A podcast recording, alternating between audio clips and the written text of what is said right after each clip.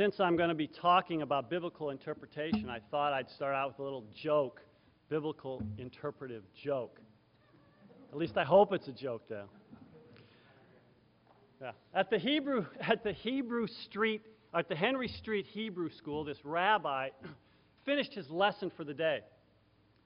And uh, he allowed some time for questions. And when he did that, little Melvin immediately shot up his hand. Yes, Melvin, said the rabbi. Do you have a question? Yes, Melvin said. There's something I need to know. Well, what is it, my child? The rabbi said. Well, according to the scriptures, the children of Israel crossed the Red Sea, right? Of course, the rabbi said. And according to the scriptures, the children of Israel entered the promised land and beat up the Philistines, right?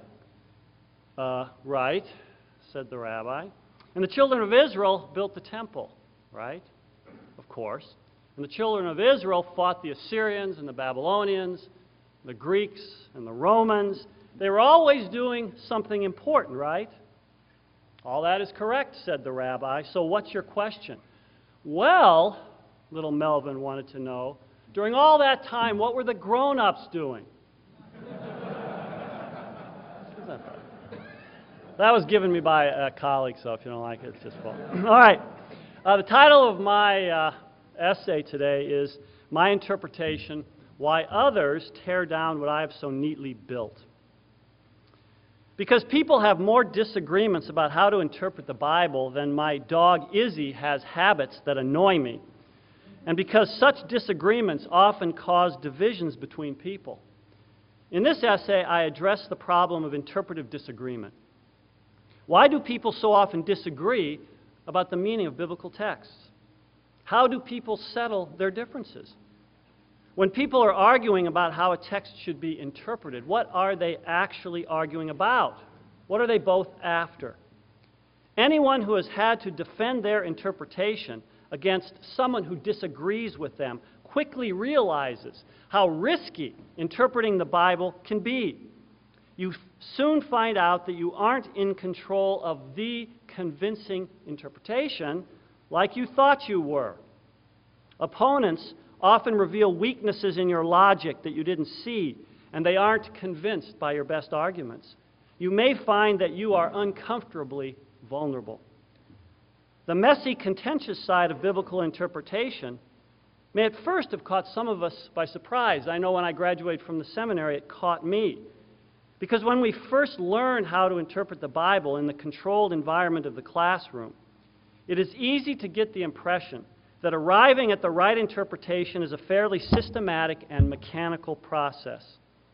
In that setting, we often act as if learning how to exegete a biblical text consists of first learning the proper methodology that we can then apply to the text, sometimes in step like fashion in order to arrive at the correct interpretation. Behind the classroom focus on methodology is the hope that proper methodology will arm us with the tools we need to dig out or discover the meaning that is waiting for us in the text. In a way, this view is comforting because it suggests that there are external and independent controls that all of us can count on to give us the right meaning. The hope is that once we learn the right method, it will lead to positive results. This view assumes that wrong interpretations, either on our part or someone else's, are based on mistakes, just like little Melvin's mistake. Mistakes that can be corrected by pointing to the correct facts grammatical facts, lexical facts, contextual facts, historical facts, and so on. Once we input the right facts, and work through the method we have learned, we can ensure the correctness and persuasiveness of our interpretations. Now, as long as different interpreters agree about many basic assumptions, as long as they have a lot of things in common, this appeal to method as a way to get to the right interpretation seems to work. Mistakes in understanding the syntax of a passage or the meaning of a Hebrew word are easily correctable. And where there is already large scale agreement, most problems can be solved by simple explanations designed to correct misunderstandings. However, what do we do in the case of interpretive differences that aren't due to mistakes? Nowadays, we regularly face interpretive differences that go far deeper than mistakes. And we cannot at all presuppose that interpreters of the Bible share much in common at all. Here is an example of what I mean. In their book, The Jesus Legend, authors Paul Eddy and Gregory Boyd state up front their belief that the Gospels are not only historically grounded, but also that their central message is theologically true. After examining every perspective in the gospel genre debate, evaluating every bit of evidence, and sifting through an immense amount of data, they reached the conclusion that all the evidence supports rather than undermines the historical intentionality of the gospel authors. Furthermore, even though they find the exact nature of the genre of the Gospels difficult to classify, they are certain that the one proposal that finds no support is the view that the Gospels are intentionally crafted ancient fiction of any kind. In summarizing their conclusions on the Gospel genre, they say there is no evidence that the Gospels were written as literary fiction. And after looking at the mountain of evidence and close argumentation, who could possibly disagree? Well, Robert Price could and does. Among a number of other endorsements at the front of the Jesus legend, Robert Price recommends the book, even though he says, I would dispute almost every one of their assertions. And in his recently published book, Jesus is Dead, Price does just that. Price is as certain that the Gospels are fiction as Eddy and Boyd are that they are not. He says things like, What I want to suggest next is that fundamentalists are perhaps willfully missing certain, I think, blatant signals in the texts themselves that their authors did not even want us to take them literally. And he says, we are not dealing with historical reporting. We are not even supposed to be dealing with historical narrative. And again, I see a number of features in the gospel texts implying that their writers were not trying to write factual histories. In other words, where Eddy and Boyd find no evidence that the gospels were intended as fiction, Price sees evidence of fiction everywhere he looks. In his interpretation of the New Testament, he works to prove his case. And readers don't have to read too far before they notice that his interpretation of text after text is as different from Eddy and Boyd's as, well, fact from fiction. When compared to the traditional interpretation represented by Eddy and Boyd, in Price's readings, words have different meanings, names of people have different reference, texts match up in different ways, previously unseen tensions and difficulties appear, and different conclusions are drawn. The differences are not due to a few correctable mistakes. The interpretations are completely, from beginning to end, irreconcilable. This is just one example of a situation that is repeated on text after text throughout the Bible. Interpretive differences go much deeper than mistakes.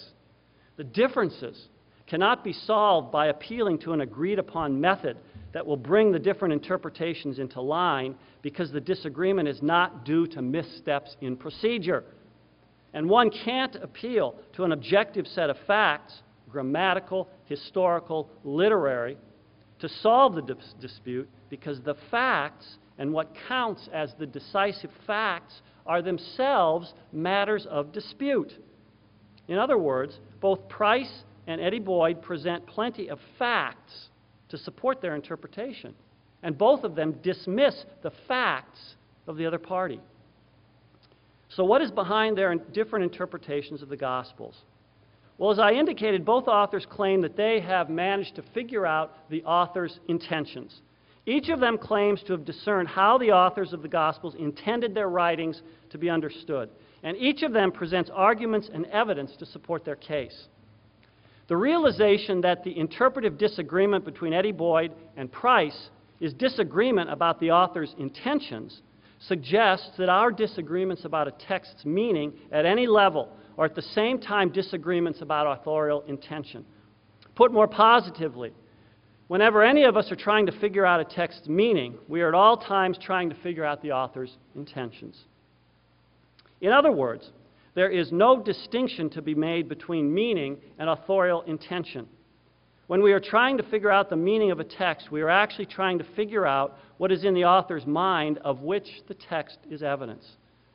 The author's intentions include the intention to communicate and communicate cognitive information, speech acts, affective and moral knowledge, emotions, along with the assumption that an author's various intentions may vary in strength. The assumption that it is the author's intentions that we seek entails the assumption that a text has been produced by a particular author on a particular occasion and for particular purposes. It is actually the assumption of intention that makes a text a text and distinguishes it from accidental and therefore meaningless marks on a piece of paper. This means that as soon as we start reading, we are starting with the belief that we are reading a text that was written for some purpose, that it is intentional, and assuming intention, we proceed. Even though we may not know anything about the author, and even without realizing it, as soon as we attempt to read, we are committed to the belief that there is an author who is a speaker of language and who intends to communicate something. If we don't assume that the written marks are the product of someone for some reason, we won't even see them as language. As Stephen Knapp and Walter Benn Michaels say, to deprive written marks of an author is to convert them into accidental likenesses of language. As soon as they become intentionless, they become meaningless as well. If we take intention away from a text, we take away the reason to interpret or even seeing the need to interpret.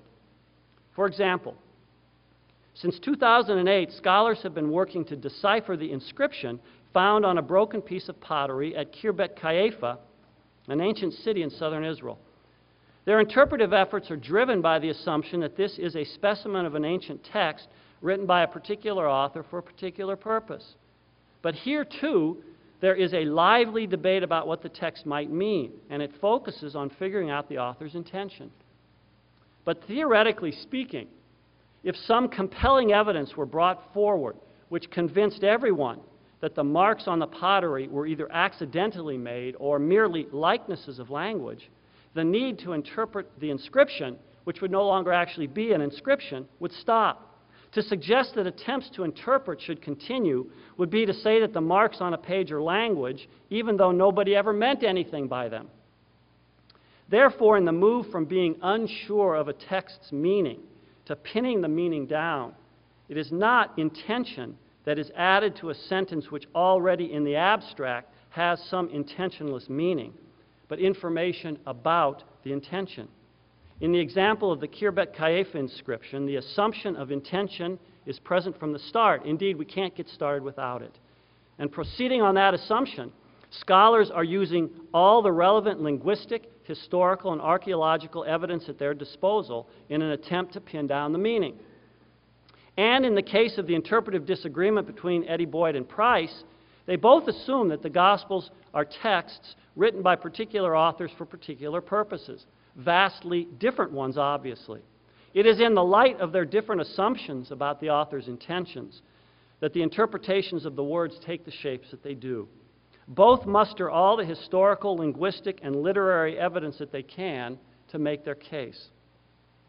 Since texts don't write themselves, in order to figure out a text's meaning, an interpreter always has to go behind the words in an attempt to construct the situation that gave rise to the text, and in the light of which the words take on particular meanings.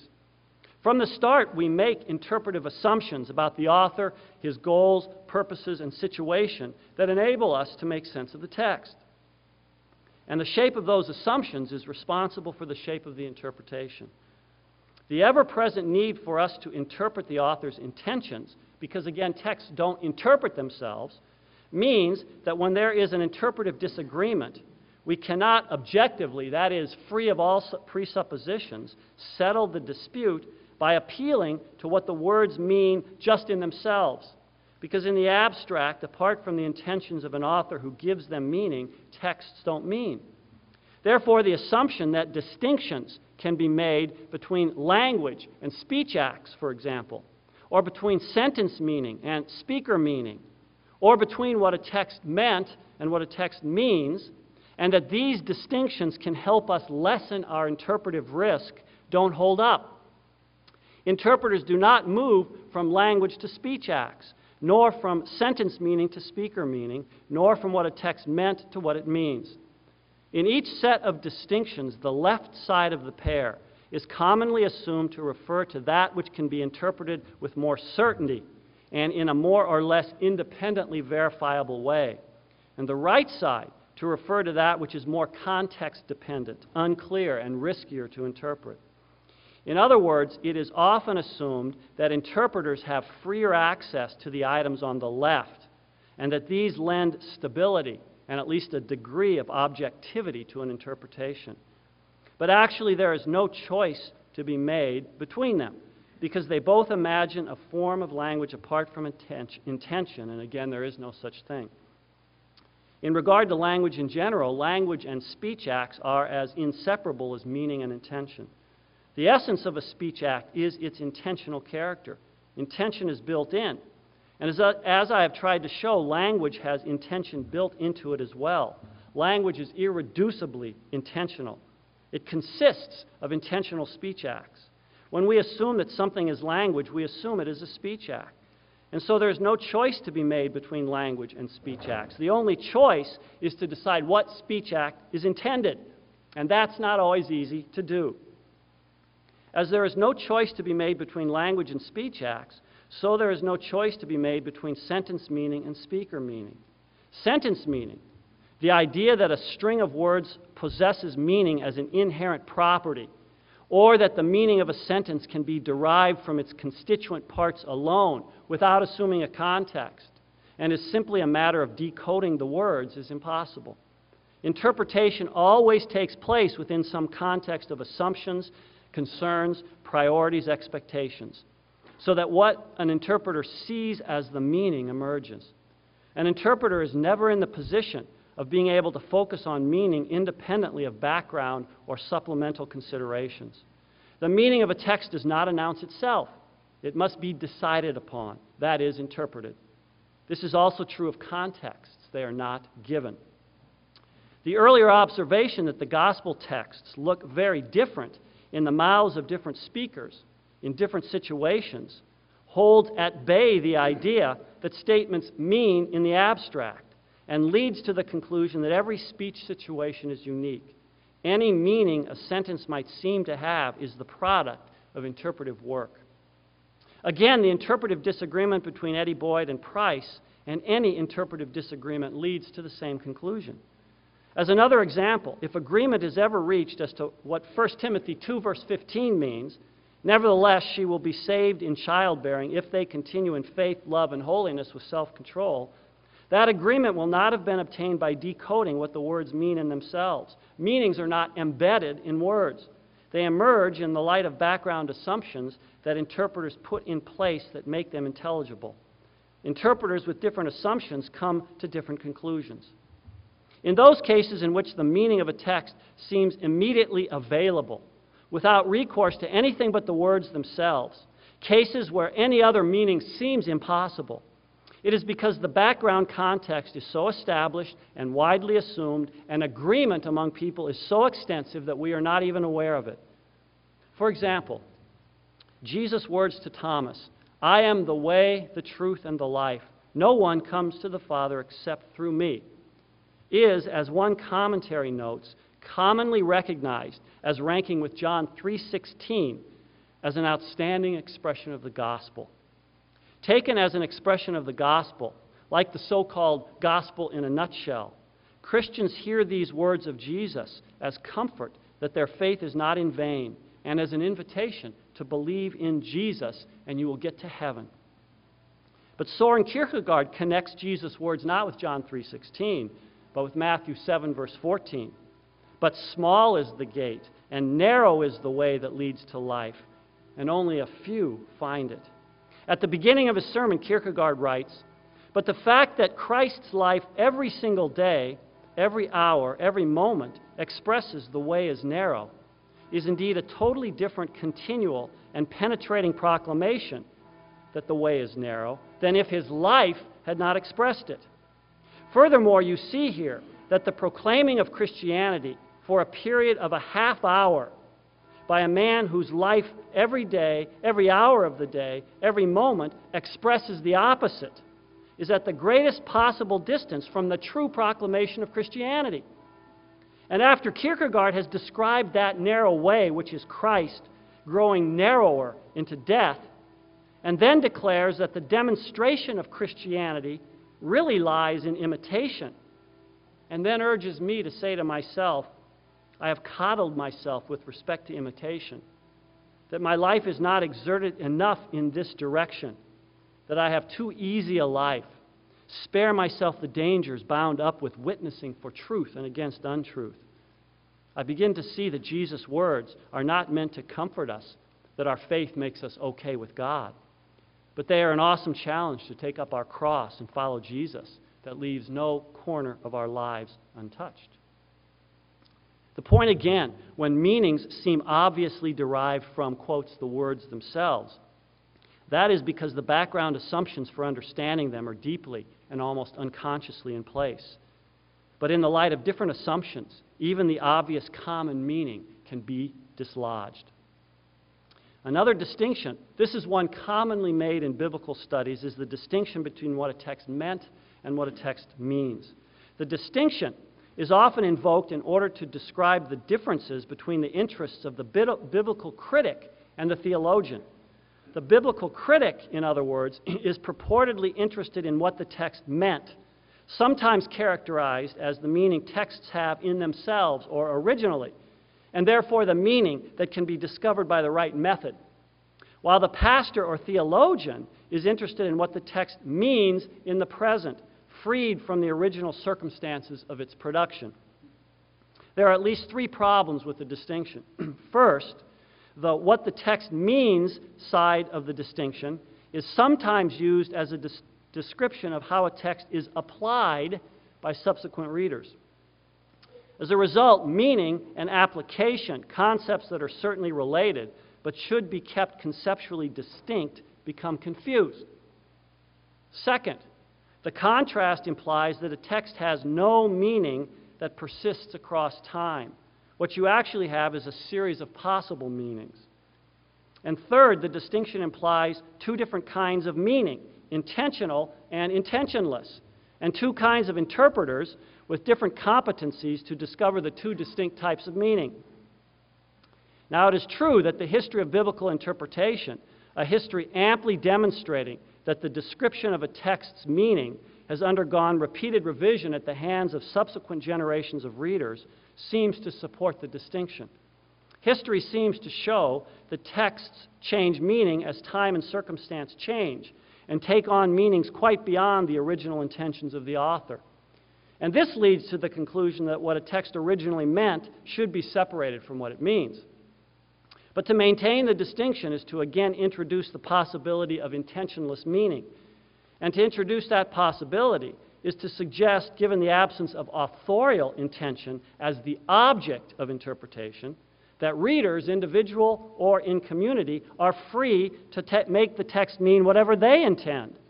And it is to say that this is what various interpreters throughout history have been doing. Now, of course, the history of interpretation does show that subsequent generations of interpreters have, have proposed very different meanings for the biblical text. And different meanings of texts are proposed daily. But the reason for this is not because meaning can be set free from the intentions of the author, or because historical distance has separated meaning from intention and shifted intention from the author's intentions to the reader's but it is because of the difficulty of figuring out what the author means and the disagreement that results from that pursuit.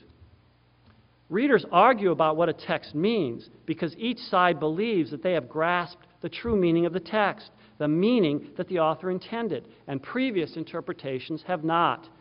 The history of interpretation is partly a history in which one interpretation is contested by another, with arguments designed to show why the one is right and the other one is wrong. If there is such a thing as intentionalist meaning, then we waste our time arguing that any other interpretation is wrong. And there is no point in trying to persuade others that our interpretation is right because there would be nothing to get right. We could simply praise the interpretive ingenuity of other interpreters. No one need be concerned about what they insist are egregious misreadings of the text. Better yet, to the relief of our students, all our exegetical classes could become creative writing classes. the process of interpretation, the necessity for argument and demonstration, the desire to persuade, the desire to persuade only makes sense if there is something that everyone is after. So far, I've been arguing that because meaning is identical with authorial intention, that is, because interpreters trying to figure out a text's meaning are always trying to figure out the purposes, intentions, and situations of the author behind the text. There is no independently verifiable, interpretation free, neutral ground on which interpreters can stand in order to settle interpretive differences. Sentence meaning, or what the words mean in themselves apart from a speaker, is not a candidate because texts do not author themselves. And without assuming that the words were written by an author who intends to communicate something, we wouldn't even see it as a text or try to interpret it. It would be accidental marks. As soon as we decide something is a text or that it is language, Greek, Hebrew, or whatever, we already have some information about the speaker, that he or she is a writer of language and intends to communicate. What we are trying to figure out in pinning down the interpretation is what the author has in mind for which the text is evidence. The dictionary is not a candidate because a dictionary only gives us a record of what people ordinarily mean when using a word. It is a record of possible meanings, intentions, and there is no way of specifying which one is the intended one. The reader's intentions are not a candidate because then the interpretation game would have no point. It's not up there yet. Okay. It would be like telling someone that to play basketball, there it is, you can do whatever you want with the ball. There are no rules and there is no object that you are after. Just do whatever you want and have fun, and no one will argue. Every time you play, you would be playing a new game. Doing this amounts to rewriting a text, not interpreting it. A lot of people want to do that, but that's not interpretation again. The upshot of all this, again, is that there is nothing that demands or controls an interpretation that is not itself a product of interpretation. Neither the interpretation of Eddy Boyd nor Price is stabilized by a pre interpretive or interpretation free anchor. But this does not mean that our respective authors made the decision to interpret the Gospels as they do freely. That is, as if they could just as easily have decided to go in a different direction. Though there is no neutral or pre interpretive constraint, as I have said, their interpretations inevitably take shape from the beliefs and assumptions that they hold, or rather, that have a firm hold on them. Their beliefs hem them in on every side, and they cannot escape from them. Neither of them put aside their beliefs or stepped away from them in order to interpret the text more, quotes, fairly. It was their beliefs that enabled their reasoning about the text to take the paths that they did and constrained them from other directions. All of us, Price, Eddy, and Boyd included, interpret in accord with who we are. And who we are is a consequence of the beliefs that hold us, and as a consequence of which we interpret the world as we do. Our minds are an assemblage or a structure of related categories, logics, assumptions that we think with, and that enable us to reason and argue about a text and make the sense of it that we do. We are all extensions of numerous communities with their own networks of beliefs, some of which overlap. And we've been taught to interpret the biblical text within this network and with logic internal to the structure of beliefs, a logic which delivers interpretations that seem obvious and obviously right to us. It is these constellations of beliefs that form the important context within which we interpret a text. And so, both Price's and Eddy Boyd's interpretations of the gospel texts emerge from the different structures of beliefs which hold them in their grip. In a sense, their beliefs put them in conceptually different worlds where they see the text differently, where words can have different meanings, where different standards of evidence are in place, where what counts as facts can vary, where different ways for determining genre are in place. where different criteria apply for deciding correct and incorrect interpretations, where there are different ways of reasoning, different ways of dealing with problems, and so on. Robert Price categorizes the Gospels as fiction because his beliefs constrain him from seeing anything else, and what he sees, he knows. For him, the choice is obvious, and he is certain that he is right. And the same goes for Eddy Boyd. Both give coherent reasons and justification for their interpretations, but they are reasons from within their perspective and not outside or free of it.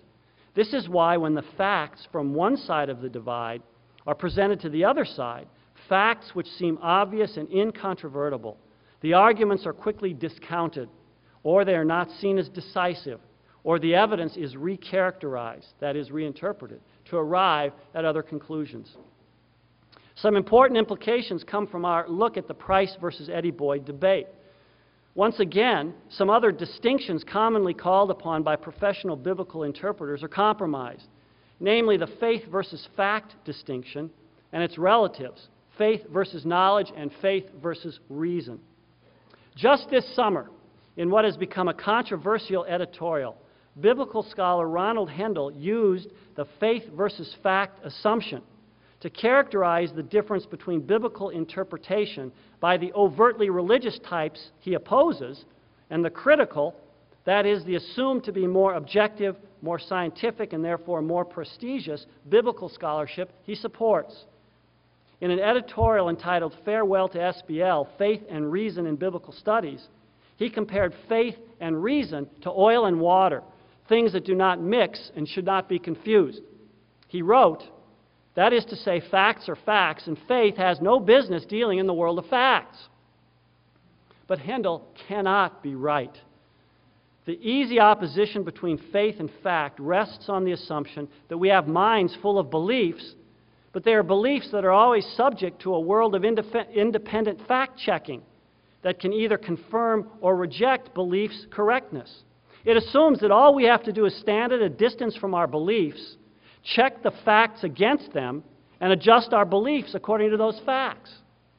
It's like imagining facts to be these supremely benign arbitrators handing out unvarnished truth to all who ask. But as we have seen, the relationship between faith and facts is actually the other way around.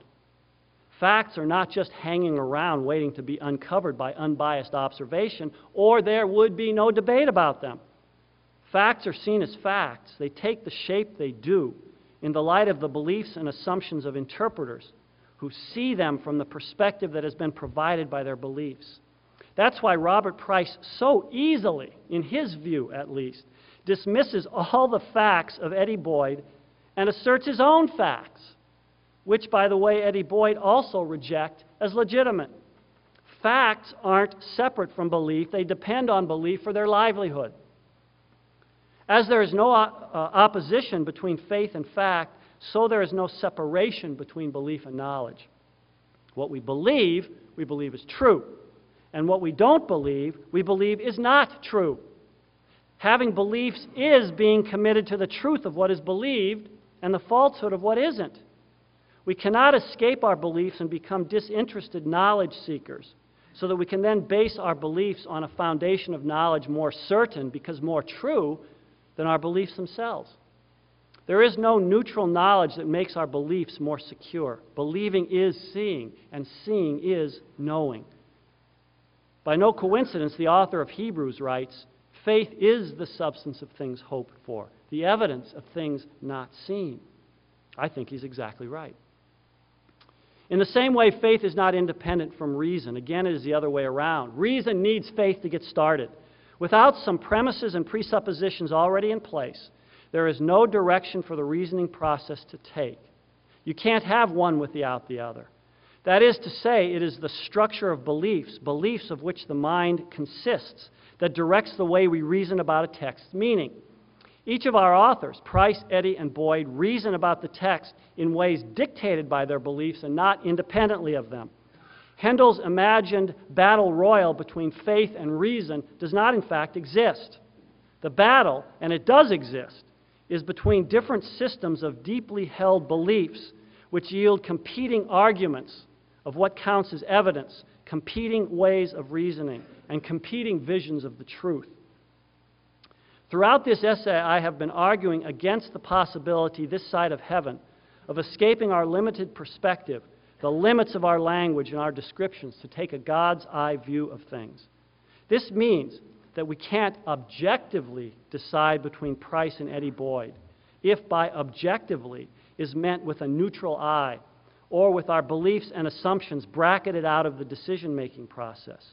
There is no moment when we are free of our beliefs. There is no part of our mind that can pr- proceed without assumptions or categories that make thinking possible.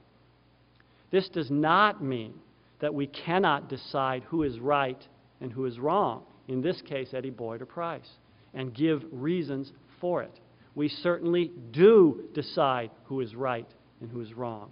We do make distinctions between correct and incorrect, good and bad interpretations. We see clear differences. But it is because our beliefs deliver the distinctions to us. A mind free of beliefs and conviction is an impossibility.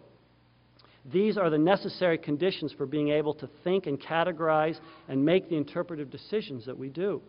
As Christians, we read the Bible as we do not because we have independently decided to stand on faith and ignore fact, or because we have decided to ignore rationality and actual knowledge and rely instead on irrational, subjective belief, but because the structure of beliefs, convictions, and assumptions that inhabit us deliver for us a world of facts that we see, because we see and see clearly, and what we see we know to be the truth. What core beliefs and convictions about the truth have us and the people we serve in their grip? What beliefs guide and also constrain our interpretation of Scripture and enable us to determine the correctness or incorrectness of our interpretations and also our doctrinal formulations? Most of us would probably answer, well, ultimately it is our belief in Jesus. We call him the key to understanding the Scriptures. But the obvious problem, once again, is that the identity of Jesus and the significance of his mission are not self interpreting. Who do people say that Jesus is? Different answers are possible. Already in the second century, the church father Tertullian recognized this. He wrote, I say that my gospel is the true one. Marcion says that his is.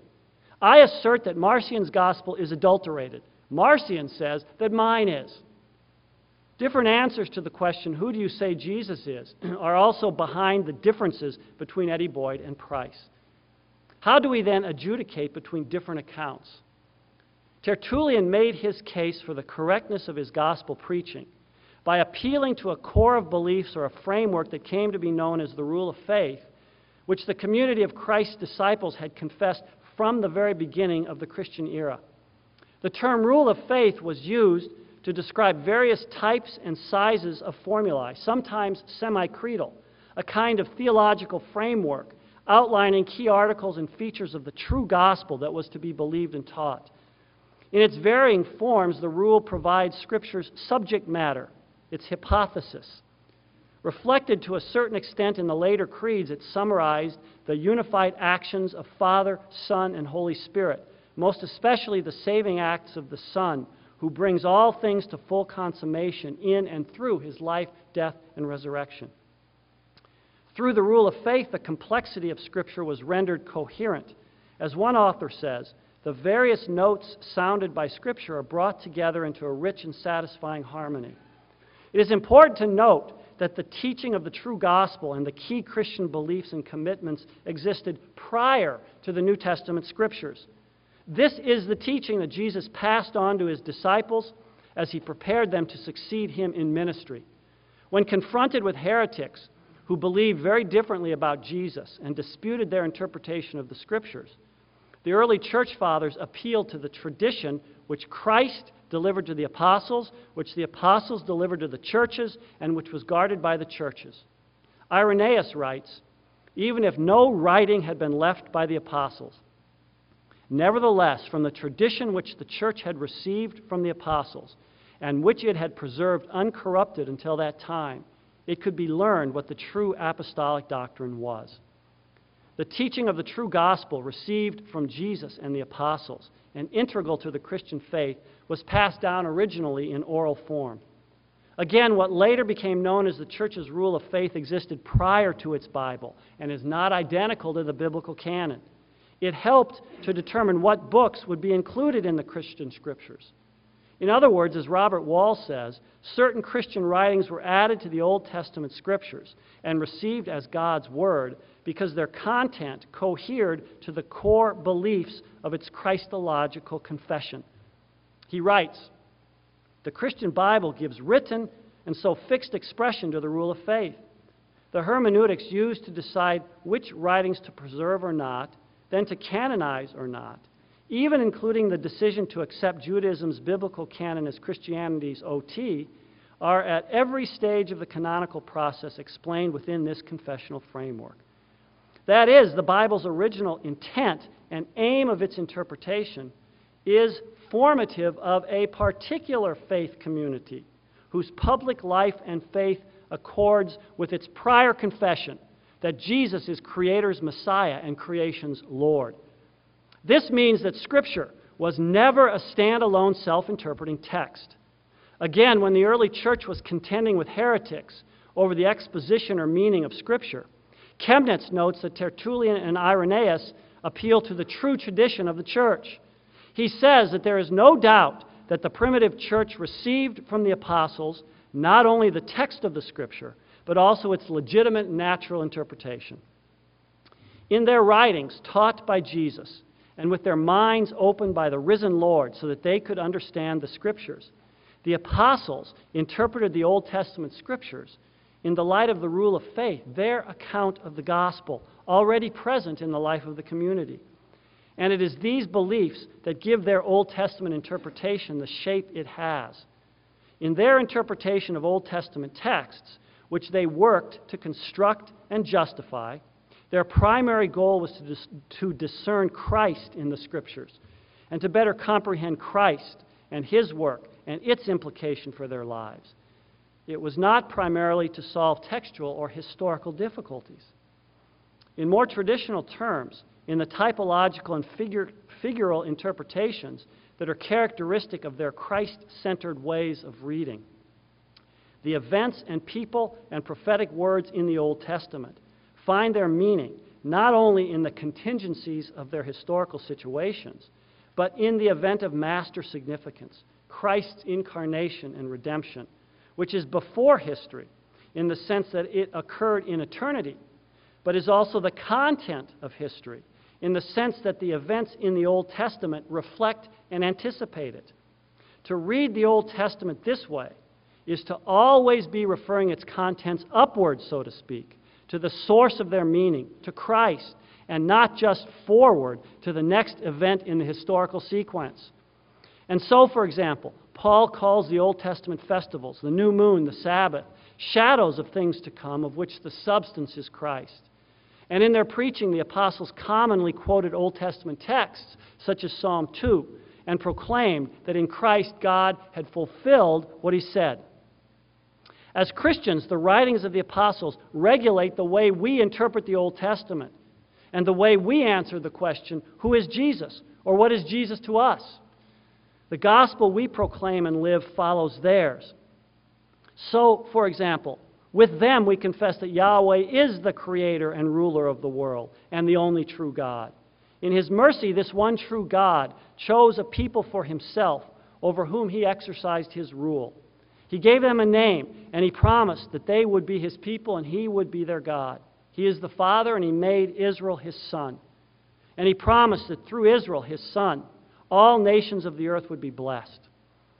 Throughout Israel's history, from the age of the patriarchs to the time of the Exodus and the wandering in the wilderness, to Israel's entrance into Canaan and into the time of the judges, in the monarchy, and even in the exile to Babylon and the return, Yahweh the King exercised his rule through acts of judgment and then grace, handing unfaithful Israel over to death, but because of his undying love, always bringing Israel back to life. Ezekiel 37. Always working to create a people with a heart faithful to him alone. Israel's experience of Yahweh's judgment and then grace bondage and then deliverance, death and then resurrection, anticipated what Yahweh, through the prophets, said he would do for all creation. There would come a day, they said, when God would put all things right, and all sin and even death itself would be judged, and the promises God had made his people would come to pass completely. Christians proclaim that in Jesus and his life, death, and resurrection, that long promised eschatological day came ahead of time. Yahweh kept his promise. Jesus was his faithful son. Nevertheless, at the cross, his father treated him as a sinner. He turned his face away from him like he had hidden his face from unfaithful Israel throughout her history. But just like ancient Israel, the father loved his son and could not give him up. He could not hide his face forever, and so he raised Jesus from the grave. And in that victory, sin, death, and all of God's enemies were judged, and the promises God had made to his people and to all people were fulfilled. In the resurrection, the Father gave to this Son all the blessings that he promised Israel. And that's why we say, that, and that's why Christians say that Jesus is Israel condensed into one. And Christians believe that it is through Jesus that this story becomes our story. Through baptism, the Holy Spirit has incorporated us into Israel's, that is, Christ's, death and resurrection, judgment and grace history. That becomes our experience too we are buried and raised with Christ. In Christ, we are sons of Abraham and heirs of the promise. In other words, through him, God's people inherit Israel's blessings with him. And so he is also our Savior, the deliverer of Israel. He is the Moses, the Joshua, the Samson, the priest, the David, the prophet, and so on for us. And just like Israel of old, Christians are waiting for Jesus to return on that last day to make his victory known. And until that time, we endeavor to follow him as he calls us. An account of the true gospel like this answers the question for Christians Who is Jesus? and provides the context for understanding Jesus' advent. This way of reading the scriptures and talking about our life with Jesus is often condemned as hopelessly anachronistic. But under the conviction that God is the creator of all things and the author of all historical events, nothing escapes his control. The assumption that neither he, the divine author, nor the inspired authors are bound by the, strength, by the constraints of chronology becomes obvious. The charge of anachronism is itself a cultural concept tied to the Western Enlightenment view of time as unidirectional and irreversible. The West, unlike other cultures, views time as a straight road stretching to the future along which we progress. The road has segments or compartments that must be kept separate. At the same time, this uniform and linear view of time is compatible with and enabled by a mechanistic worldview in which belief in the supremacy of God grows weak. But for Christians, God, who is all in all, operates without temporal constraints anachronism is no problem for God. In saying this, we do not collapse history as if God's prior dealings with Israel are of no consequence. This means that we should not allegorize Old Testament narrative in a way that God's dealing with Israel are rendered disposable. Nor should we treat the Old Testament simply as stories, providing moral examples or prescriptions for us to imitate thereby making the Old Testament characters virtual stand ins for the modern Christian, just another form of allegory. Nor should we collapse history by quickly substituting the voice of Jesus for the Old Testament voice. For example, it is improper to hear only Jesus speaking a psalm, not David, or to see only Jesus in a prophecy and not the historical shadow, which may be Israel or the prophet. Because the scriptures for Christians are not just a description of the beliefs and lives of someone else, but we identify with the beliefs of the authors and the experience of God's people.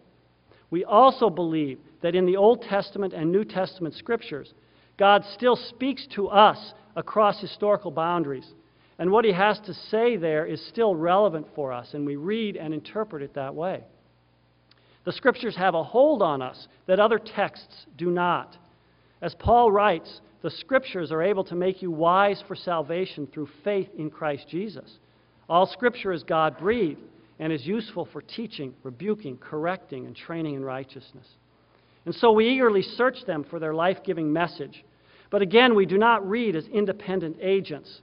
By God's grace, through the power of the Holy Spirit, we are born into a family of interpreters who have given us a tradition of texts and teachers that have sought to discern and clarify the voice of God for us.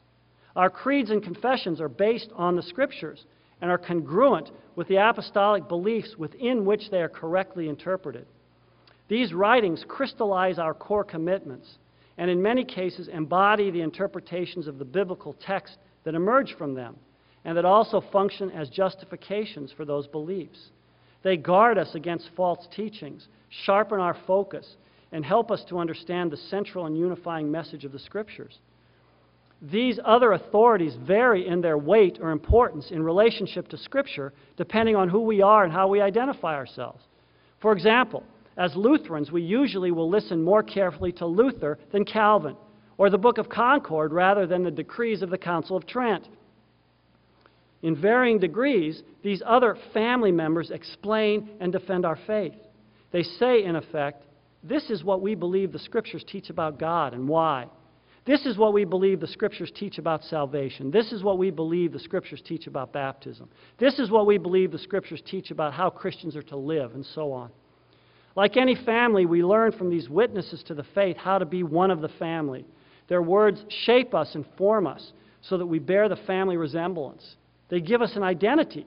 They are also a way of saying to others, try on these beliefs. Make these, rather than some other system, the beliefs by which you think and live. And with them, look at Scripture this way rather than that way and see what you see. Granted our constellation of beliefs, our minds become engines that work to produce scriptural interpretations faithful to the community of which we are a part but they are also interpretations that justify and defend our beliefs. This circle is common. Descriptions produced by belief also produce belief.